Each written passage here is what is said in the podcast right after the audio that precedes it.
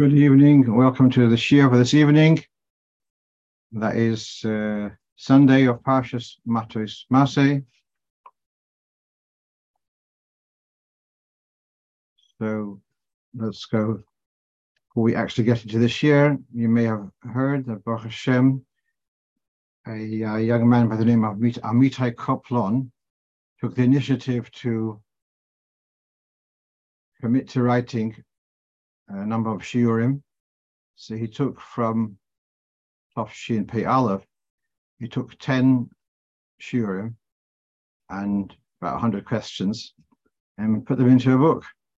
And that's uh, available. It's available on Amazon. Apparently, that's the way to go nowadays, instead of schlepping from one country to the other. So it's available from Amazon wherever you are in the world. You got there the address, and uh, let's go now into our first question for today. So this actually a question from somewhere in the uh, Middle East, where instead of what in sophisticated countries or whatever, where they come to collect the garbage from your house, there they also have a garbage collection, but you have to take it to the dump. So, Hashem, the shluchim there, they have a home help, and at the end of the day, the uh, the uh, the one the home help she walks on her way home. She takes with a, a, a pack of the rubbish, and she puts it in the dump. Now she's been doing that Shabbos also, so she's got it's part of her duty to take the rubbish to the dump. And the question the shluch was asking: Is it okay for this uh, helper to take out the rubbish on Shabbos? That's that's the question. She's doing. She's not asking her. She's just. She'll walk out the house with the rubbish and take it to the local dump, which is on her way home. So really, it's not so not so straightforward. And first of all, we have well, you have on the screen. You have a quote from Now we've got a difference between what's called a kablon and a sochir. A kablon is paid for the job. A sochir is paid for the time. So we all know that it's okay to take your jacket into the cleaners on a Friday, and you'll pick it up Sunday. The likelihood is that they'll do the work on Shabbos. It doesn't matter. They've got so long as you give them enough time to do it before or after Shabbos. The fact that you're not paying them for the time, you're paying them for the job. Okay. So what about having a, a builder who's paid for his time and he'll be building your uh, a fence in your front gardens? So that's not okay. So that's when you read inside. When is it said that you are allowed to leave a allow a goyish contractor to do work for you on Shabbos? When it's something which is portable, you can do the same elsewhere. Off your premises. It's not evident that it's work being done for a Jew. So if you're going, to, you're passing by and you see uh, a tailor is, is doing some sewing, you don't know whether it's being done for a yid or not.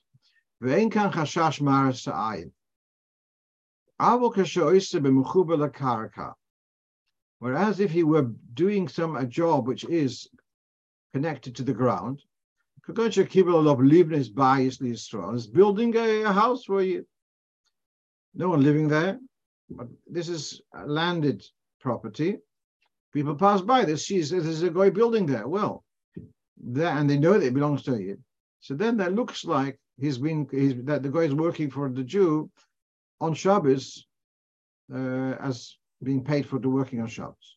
Israel is doing harvesting, gardening. Since that land is obviously is well known that it belongs to a Jew,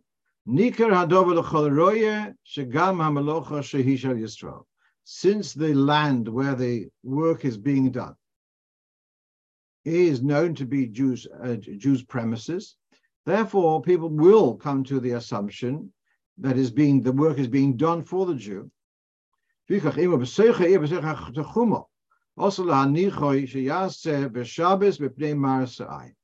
Therefore, even if there's a job, if I own a property uh, two miles away, Edmonton, still walkable, it's possible for a be passing by, and it's known that this property belongs to me. Therefore, even if the contractor is paid for the job, not paid for the time, he wouldn't be allowed to do work on Shabbos. So that's true if it's uh, within the tchum of a, of a, either within the city or within the tchum of a city where Yidden are living. If I had a, if I had a property on, uh, know, the Isle of Wight, and there's no Yidden, as far as I know, no from Yidden for sure, we're living there, then if the contractor doesn't work on Shabbos, and I'm not paying you for the time, that might be okay. So coming back to our point here, that I've got here, um, I've got here the, a job. So it's not mamish identical. It's not. She's, she's, when she, this cleaner takes the packet, the bag of, of, rubbish, takes it to the dump, it's not uh, actually doing work with karka, but uh, she is. Uh, well, first of all, why is oh, I'm not okay with it? Because she's actually not a kablan. She's not paid for job. She's paid per hour, and it's all every likelihood that the the employer will say, "Well, you know, Ivanka, that's so nice of you. You know, you're you're you're schlepping the rubbish. You'll go five minutes early." For example, even if, no, she's paid for her time, and therefore she's a socher. Whatever she's doing, she's doing for you. So that's on, on one level. The other the other point is though that because she's walking out of your premises, it looks like uh, it, it's obvious that it's doing it, they're doing it for you, which is the truth, yeah? But let's go to one other, perhaps more explicit source in Shulchan and that is in Simin Shin Chof Hey. And here we're talking about a goyish, a customer, etc. Even if a goy is in your premises, you wouldn't be allowed to, you're allowed to give them food only if it's likely that they would give them food which they would eat here. But if you give them other items where it's normal for them to carry out, that wouldn't be okay because it looks like you're giving them stuff to, to, to, to transport. That's if it belong if the stuff belongs to you. If it belongs to them, it's their stuff. They're allowed to take it out of your premises um, because, all right, so people are snooping on you. They'll snoop a little bit further. They'll know that they, that they were taking their own stuff. And he goes further. What happens if it belongs to the guy? but it was a pawn, and it was you were like had lent money, and that, also that wouldn't be okay if the guy had come and paid up the loan. That would not be okay for him to pick it up because again because of maras ayin. So for a guy to walk out with stuff, with goods from a, the home of a Jew on Shabbos would not be okay because it looks like you've sent them to. So never mind the previous thing, which you could argue is only uh, relating to land, but to for a guy to walk out of my premises with a package, which is uh, likely that I sent him to deliver, that would not be okay. Right, I see here on one of the messages, the issue was raised with car repairs in a garage where the car is identifiable. Um, identifiable, all vans which are identifiable used by workers on Shabbos. It has the local kosher delivery van. Um, I'm, I'm, also not so sure whether one has to make an issue of it because people know that you, you have the uh, a van, you have employ a van driver, and he does his own thing with the, his with the van. I don't know how, how uh, rigid that is. Meanwhile, but thing in this case, where she's actually doing a service for you, on Shabbos, taking the rubbish out of the house to the dump, even though it's uh, you can call it her duties, but it's still she's doing it for you, and therefore that would not be okay. Okay, let's move on. Let's go on to the next question, and this is a family owner caravan, which they use several times a year. They go for a few days to uh, countryside, whatever, whatever people go with caravans. Otherwise, it's parked in their driveway or the side of the house, and they've got a daughter, teenager, who's plays music or practices, and so she'll sit in the caravan and do her music. So does that does that caravan need to have a mezuzah? So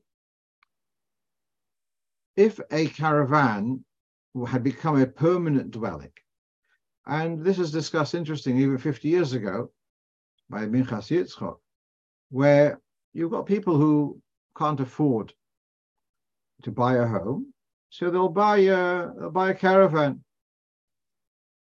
and they'll park it wherever they park it, and they live and they live there. So that such a dwelling is is chayiv b'mezuzah. If it's if it stays in one place, then it's subject. It does need to have a mezuzah. What we have here in Shulchan Aruch is a sukkah which is only used for sukkahs. That's a very temporary dwelling. Doesn't need a mezuzah. A bayis a a room in a boat doesn't, doesn't need to have a mezuzah. And then we've got here the stalls in the market. Well, let's not go into that. But meanwhile, the bayis shebesfino. So although it could be very well that the sailors use those cabins for weeks on end, but it's really it's the boat is traveling, and that's what's what they they they uh, so it's not it's not a stable dwelling. So therefore, coming back, if it was a if a person keeps on like as a nomad keeps on moving, that caravan wouldn't need to have mezuzah because it doesn't stay in one place even though the person lives, you won't believe it, but I once had a question about a person had a private plane and they travel a lot. And they asked whether they have to put up a mezuzah on the plane. Um, the answer was no. Um, but coming back with this caravan, if the caravan was like an alternative, uh, like a long-term dwelling, but my my assessment of this situation is not so. The, the caravan, they did not buy as a music room for the young, young lady. They bought it for recreation to travel. That's the primary purpose why they bought that caravan. The fact that they, when they, when they not on the holidays, and the girl uses the place for practicing music, I think that's very much a secondary an afterthought. And therefore, I'm looking at the primary purpose. It is made for travel. It's not made for dwelling. Uh, that's the purpose of it, and therefore it does not need to have a mezuzah.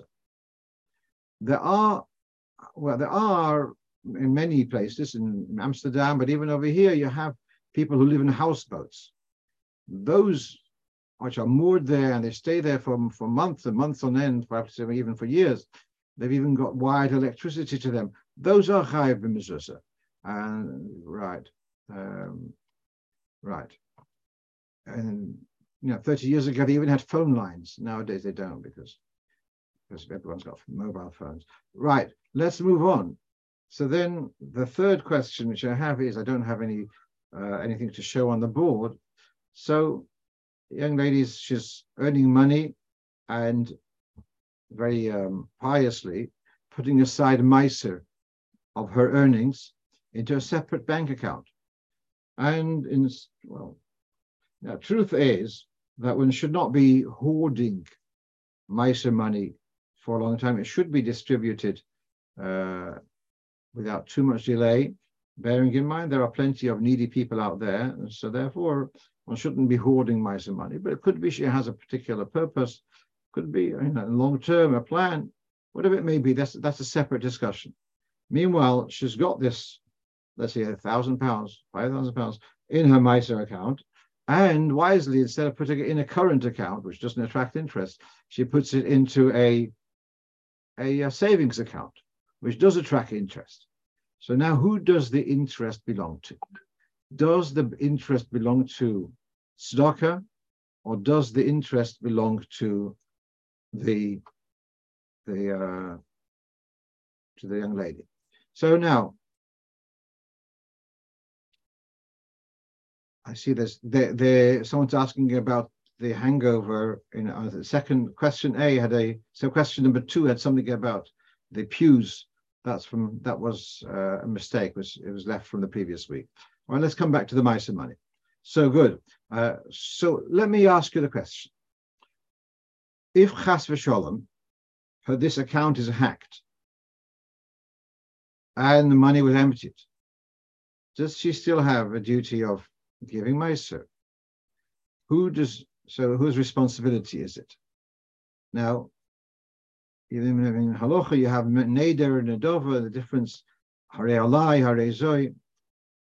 My understanding is, you have an account for your tzedakah money. It's still your money. You've got still not, not only discretion where to put it, but it also it's still your money. It's just that you have wisely put it aside, but it's still your money. And therefore, I believe that the account, the, the, the interest generated is yours.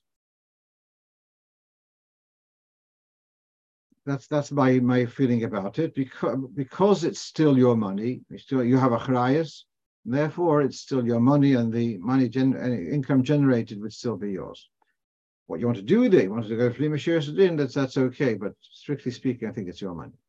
Okay, so now I got a question from a fellow who's traveling and he's in an airport and there's a there's a minyan Wonderful, going to Eretz Yisrael. It's some airport, some foreign country. And so he joins the minyan and instead of facing Mizrach, the minyan some of the leaders of the minyan decided to face the opposite direction because if they would face Mizrach, they would be in the view, or it would be in their view, a lot of other people and uh, lack of tznius this time of the year, uh, especially. And so he's asking the question, is it legitimate to face not to Yerushalayim in order to be able to focus on your davening better? That's that's the question. So what we have here is this is from the Piskei Teshuvos, the simon for which direction to face in davening is simon Tzadik Dalet. And if it helps, it just came to my mind now. I like to have like a mnemonic to remember. Sad, which means side, which which direction to face. Simon Tzadik Dalet. So he writes that face um, that you when, when davening, one should be facing a wall, and there shouldn't be pictures on the wall where you're where you're davening towards, and you shouldn't be facing a place where you'll be disturbed for your davening. Let's say you've got a window to the street or a, a, door where people are passing by, and even if as a result you won't be davening towards Yerushalayim, because the Yishuv Hadas, the, the focus during davening is more important than facing towards the Shalim. So I, so I believe that the that the leader of that minyan was correct in facing away from the human traffic and focusing towards the wall, even though it meant not towards the Shalim. This brought, brings me to the next point, which is that one who says here, he says the following. What happens if you're davening in a shul and the shul are davening not towards the shalayim, they're davening to a different direction. So you should not daven in different direction to the shul. Then he goes a little bit further. Don't down, even if as a result you'll, you'll have uh, a feeling ekav kach kavona. Don't daven away from the shul, away from the shul direction, even though as a result you'll be able to daven better. All right, that's just another detail. But actually, in Stamford Hill, there are several shuls which, instead of the more common facing east, they are facing south. So they're davening towards the London Bridge and towards North Africa, etc. Well, it can be for South Africa also, but it's it's not towards Yerushalayim. And so I occasionally, when I've when I didn't manage to daven in Lubavitch, so I will go to one of these places and I have this dilemma. Do I face south or do I face east? So actually this question is discussed in the Bar a commentary in Shulchan Aruch. He brings two opinions and this is from Nesivim B'Stei Shlichus volume base. One who comes to a place, uh, a tzibur or davening not towards Yerushalayim, some say you should daven nevertheless down towards Yerushalayim. Some say you should not um, do different to what the tzibur are doing. So now, davening your towards the shalayim, don't worry about you looking uh, arrogant, or people say, "Oh, you're down in a different direction." So the Be'er Heitev says so in the name of the Yad Eliyahu, the name of a Sefer. that It's okay to daven towards the shalayim, even though it's different to the shul. Then we have a reference to the Igros Kodesh of the previous Rebbe, which we'll read in a moment on the next slide. But there, so there is one opinion to daven towards Shalim, despite that the Kehillah are davening to a different direction. There are those who say you should conform with the Tzibur, and that's the other opinion in the Be'er Heitev over there. And the Mishnah Berurah takes that view. I like Al Tifresh Min Tzibur or something. So even though they're not davening towards the Shalayim, but you should do what the Tzibur are doing. So what we have in front of us now is a letter of the previous Rebbe to a Chosid by the name of Rebbe Vom Eli Axelrod. And he writes the following. You're asking a question about davening in a shul where the directions are not correct. I don't understand your question. Generally, when a shul is built, or when a, a house is requisitioned for a shul, then we generally one generally would try to make sure that the directions should be the right direction, as discussed in Shulchan Aruch, Simon Tzadik Dalet, and Ubabirish Mogain David. That's the older name for the Taz. So his volume, his Pirish Turei Zohov, is his commentary on Yoreh De'ah. His commentary on Orach Chaim was called Mogain David. You may have seen sometimes for him referring or called Moginei Eretz. So the, there was a time where the Orach Chaim volumes were known as Moginei Eretz because they had the two commentaries of Mogin Avrohom on the outer, outer margin and Mogin David on the inner margin. So the volume was called Moginei Eretz. So that's what the Frierdiker Rebbe is referring to. The Mogin David is the Taz. The Alter Rebbe, so writes the Frierdiker Rebbe writes the Alter Rebbe discusses at length about how to establish directions from various countries from you know from where you where you are towards Yerushalayim Beis Hamikdash, and then he says if perhaps to go a little bit more south, so that because let's say from where the Alter Rebbe lives, facing east, is not going to get you to Yerushalayim. Therefore, he says you should veer somewhat to more toward the south. Then he uh, then the Rebbe finishes off. If when they built the shul or when they put, bought this dwelling, they didn't work it out properly, the directions.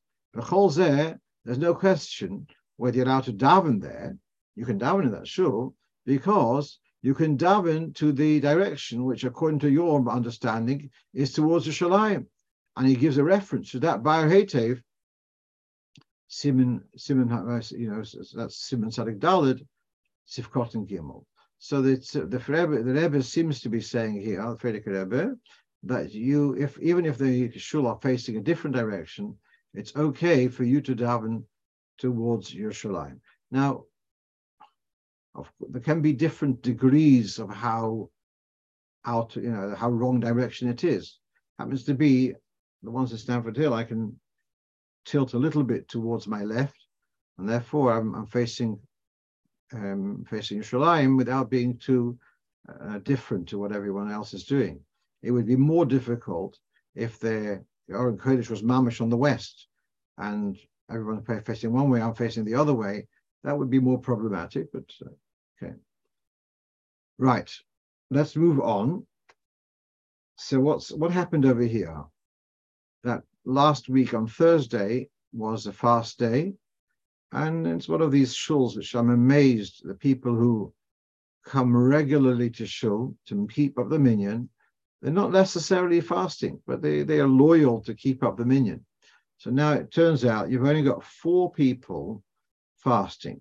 What do you do about HaTorah? What do you do about saying Anenu? And it's important to emphasize that the, the rules are not identical. The rules for Anenu and the rules for, rules, rules for Kriyas HaTorah, bearing in mind that Anenu is an extra bracha on behalf of the Tzibur, whereas Kriyas HaTorah the one who has the aliyah, he's saying the bracha. So that's why it's a little bit different. So now let's read inside. This is again from BiSdei HaShlichus, volume base. So the comment here is that sometimes um, there's no 10 fasters in Shul. And that's different to regularly, say, if you've got Rove minyan, when it comes to, to, to fast days, the Shulchan requires 10 people are fasting. If that's the case, the Chazan should not say Anenu as a separate bracha because you don't have a minyan of fasters. Instead, it should be incorporated in Shomea Tefillah, like if you had forgotten to say it by between Goyal and Goyal and Reife, you'd incorporate it in Shomea Tefillah. So here too, when you don't have a minyan of fasters, so then say Anenu in Shomea Tefillah, and you finish off Baruch Hashem Ha'ineh La'ama Yisrael Beis Tzoro Tefillah. You'd incorporate in the Chasimo both of those both both items. And at Mincha, on a fast day, we normally say Birchas um, There's no minyan of fasters, don't say it at Mincha. Then we have, if there are three people who are fasting, and the other, there are seven who would have loved to fast, they can't manage, so they've been eating small amounts. Then you can say Anenu with a bracha. Now, we've gone through this in the past, and the background is the story with the there was a, a, a plague in the times of the Tzemach Tzedek, and he writes a letter, I believe it's to his son Rabbi Noach, who was a, a Rav and Rebbe in Niezhin, and he was the Rebbe. His father says to the son, "You must not fast." He was a weak uh, constitution. You must not fast, and other people also shouldn't be fasting because of their weakness, and that could together with the plague make them more vulnerable. But he says, there he writes, if there's three people who are fasting, and the others who are, there's another seven who are eating small amounts, then you, you qualified to have 10 people who are fasting, and you could say Anenu as a separate bracha. That's all about Anenu. So Anenu seems to be quite uh, rigid. On the other hand, the advantage is by Anenu, you can throw it in in Shomea Tefillah and that's that's a no risk option. When it comes to Kriyas HaTorah, then if there are three people who are fasting, and you they can have those three aliyahs, then that would be legitimate. Okay, so the Kriyas HaTorah, you have three fasters, and each one of them, one of, uh, for the three aliyahs will be given to those three. So now someone's asking if one of the people who's not going to finish the fast. As far as I remember, if he's still fasting, he still counts for the uh, for the quorum, even though he may not. So, uh, yeah, so for Anenu, he still can say B'yom Shem Tanisenu. Uh, I think so. What's interesting now that we're discussing it, what happens if it's at the morning and he's not even going to fast even half day? I'm not sure what the answer is. I'll have to look into it again, look around, see whether there's any comment in Poskim on that. Right, let's move on. And number number six. So I got a call on Thursday morning. So a fellow is asking, he's working in a hot kitchen. He's actually a mashgiach. And he says, I won't be able to last the day if I don't drink. I just can't, I can't manage. So so kind of the question is, does should he go to work? Should he take off work? That that could be well. I, I would I would I wouldn't like to consider that a mashgiach kashrus should take off work. What do you who, what do you expect? Who should be mashgiach in in in, in the kitchen? Uh, you can't have a goy doing the hashgacha, yeah. So it's, it's imperative it is there, right? Um, so the question is Are you obliged to fast even though it's going to cause you to become ill? So that's, I was discussing with one of the Rabbanim here, that's the way he looked at the Shaila. Are you obliged to fast even though it will cause you illness? So generally for a mitzvah, one should be uh, be obliged, feel obliged to pay a lot of money to do a mitzvah, and also not to do an Avera, to pay a lot of money not to do an Avera. how does it work with a fast day? How much do you have to sacrifice to be able to fast? So a parallel to this is a, is is a here's a story. This is a sefer called Besomim Rosh. It's attributed to the Rosh, and the question is that a woman is unable to handle the maror. They, they only have the horseradish. They don't have the lettuce. And if she'll eat a kazayas of that horseradish, she'll be ill for a, a, a, day or two, be bedridden, and the whole Yom Tov will be ruined. Is she obliged to do so? So, to which the, the, the answer is given that one is not obliged, although one is obliged to spend a lot of money to do a mitzvah, one is not obliged to do a mitzvah and become ill as a result. And he says, for example, we see a choyle is exempt from sukkah, even if there's no danger associated. And he says, not, that's not only by sukkah. That's just one example. The Torah is given for chayim, the rochel darchenoya, and the Torah is to be uh, pleasant ways. And therefore, and then he says one more point. There's a mitzvah to be healthy, to keep yourself healthy. And if you're engaged with one mitzvah, therefore you're part of another mitzvah. Whichever way you whichever you turn it, he's saying clearly that you're not obliged to do a mitzvah and cause yourself thereby to be ill. And therefore, the same thing with the fast day, to say that he should not drink and therefore become weak and therefore uh, not, not obliged to do so. Uh, you could say shouldn't go to work. I don't know whether whether I don't know whether that, that is in this case bechala option.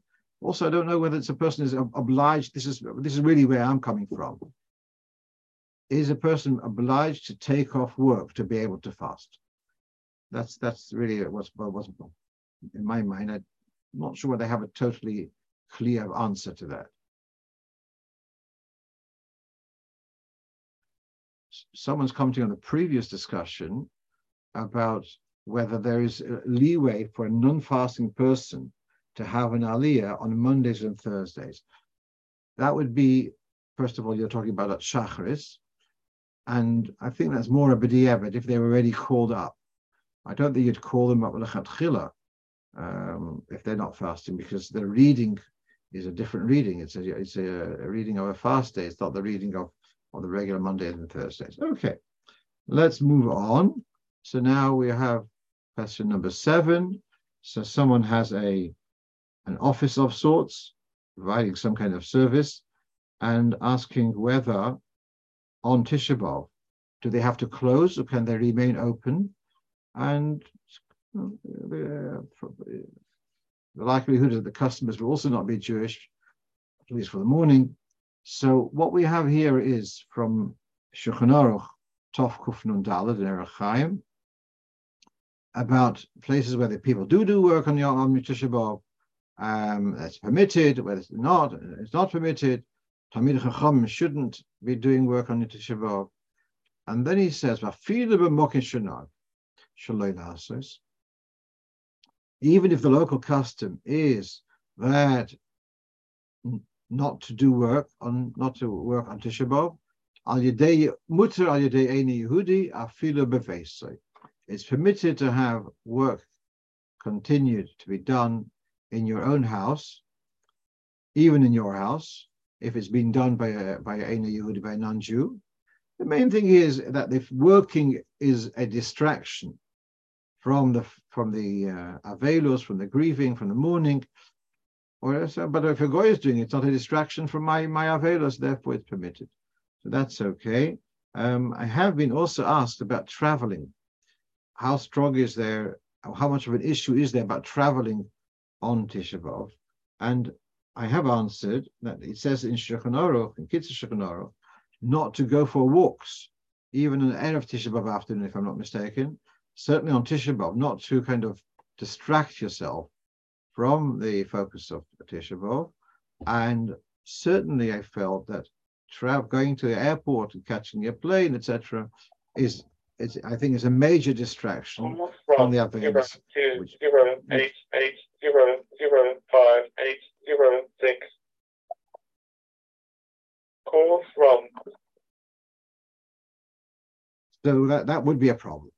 Then, in addition, traveling by plane, traveling by plane is also a risk of dehydration, and also the running around, it's not a good idea, even in any any fast day, but certainly on Tisha B'Av, because of the focus um, on Avelos or distraction from Avelos, it's not appropriate. Let's move on. So now, this I'm I'm I'm really struggling with this, and perhaps we'll come back to this again. Now, I think we discussed it not so long ago. There is a term that soif koisel, that the end of a wall becomes like a, a, a doorpost. In order to be high so you need to have a door frame, a doorway. So uh, you can see this picture towards the upper right. So you've got here three walls, and now the walls end off and they somehow create a doorway. So that's so that, from that is arguably high mezuzah. But then you've got the other way around. You've got have recess. So you've got corners on either side where the recessed wall and the side wall meet. And this is called, so the poskim which I've seen of, of late, so that does not qualify as a door frame, as a doorway the meeting of the walls here, that what I thought was called Sof Koisel. Now, so that's Sof Koisel. is the end where it leaves, uh, when it comes ends off as a, as a you know, there's there's a, there's a, like a door door post, but where corner of where two walls meet would not be qualifying as a Sof Koisel and wouldn't have to have mezuzah. So someone sent me this week these diagrams. It's from a, a contemporary Sefer, as you can see.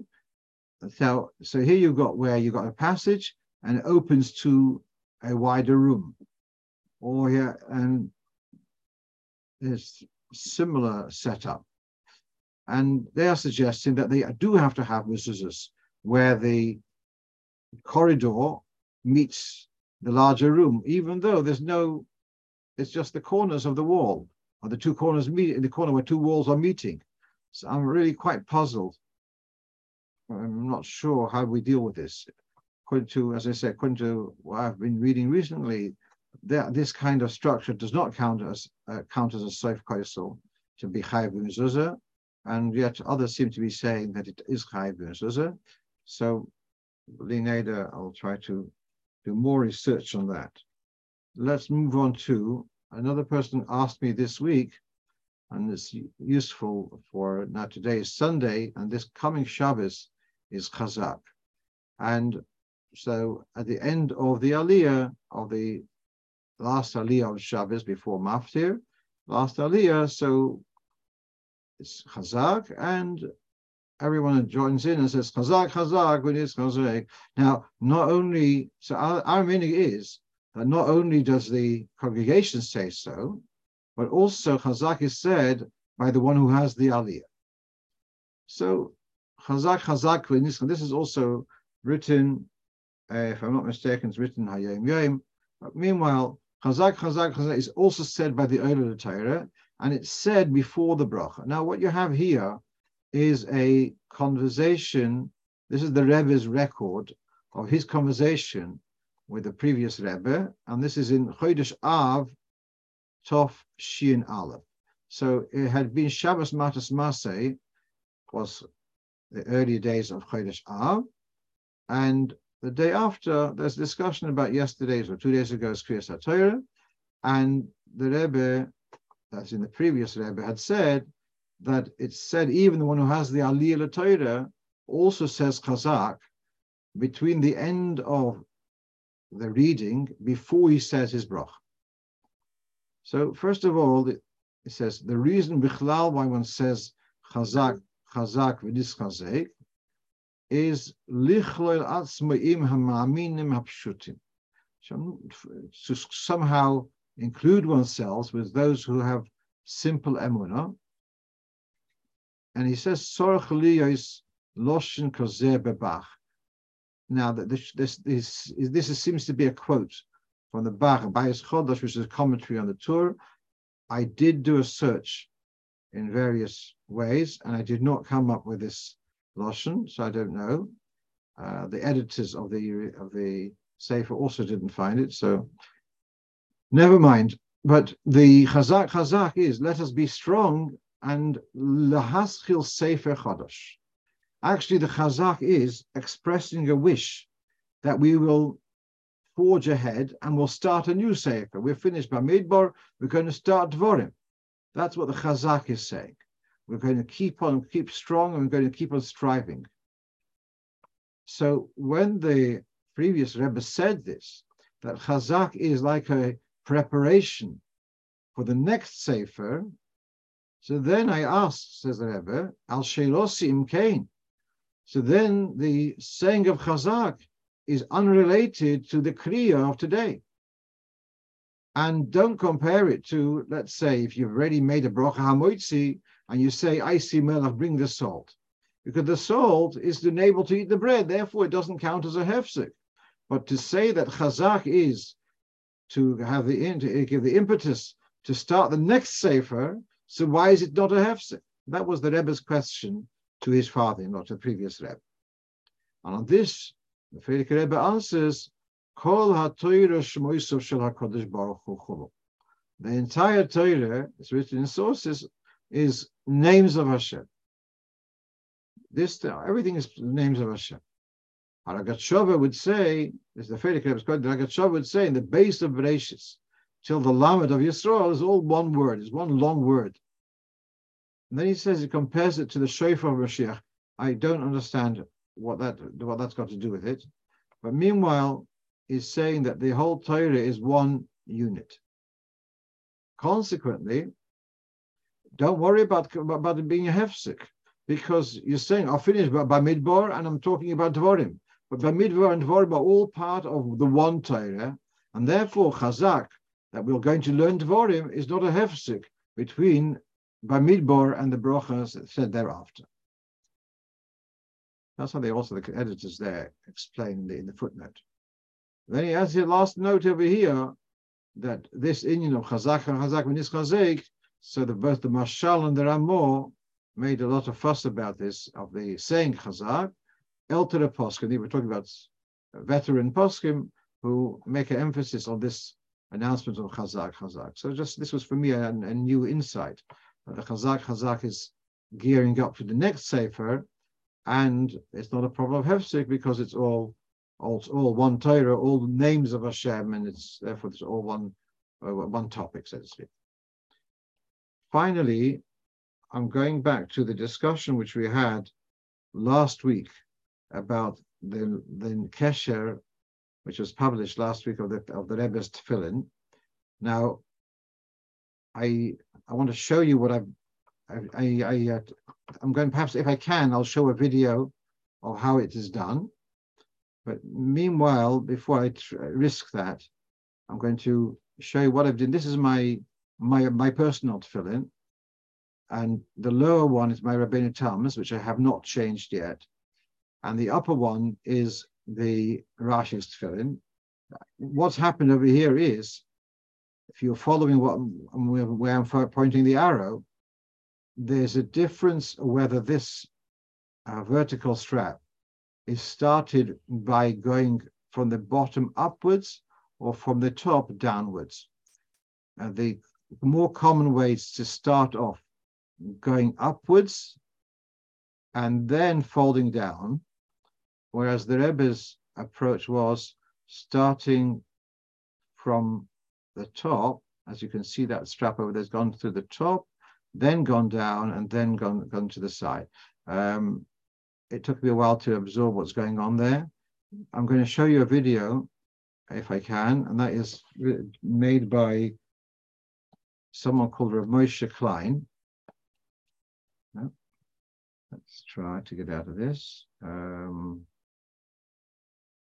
right. Go back again, try again, click. Okay. Can you still see this?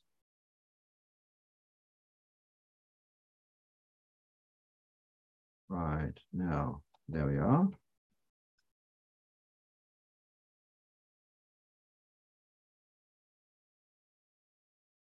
Is it coming up? Okay. Um, doesn't seem to be coming up. I guess you can't be online the two things at the same time.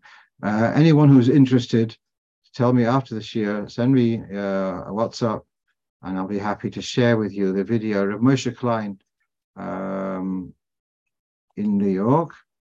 So he um, analyzes and he shows exactly how this kesher is different, and um, you'll be welcome to see it. So that the minute video is another five minutes, but fine. Uh, I'm going to stop with this. Wish you a good evening, and uh, we should meet always in good health. Cultivate. Go ahead.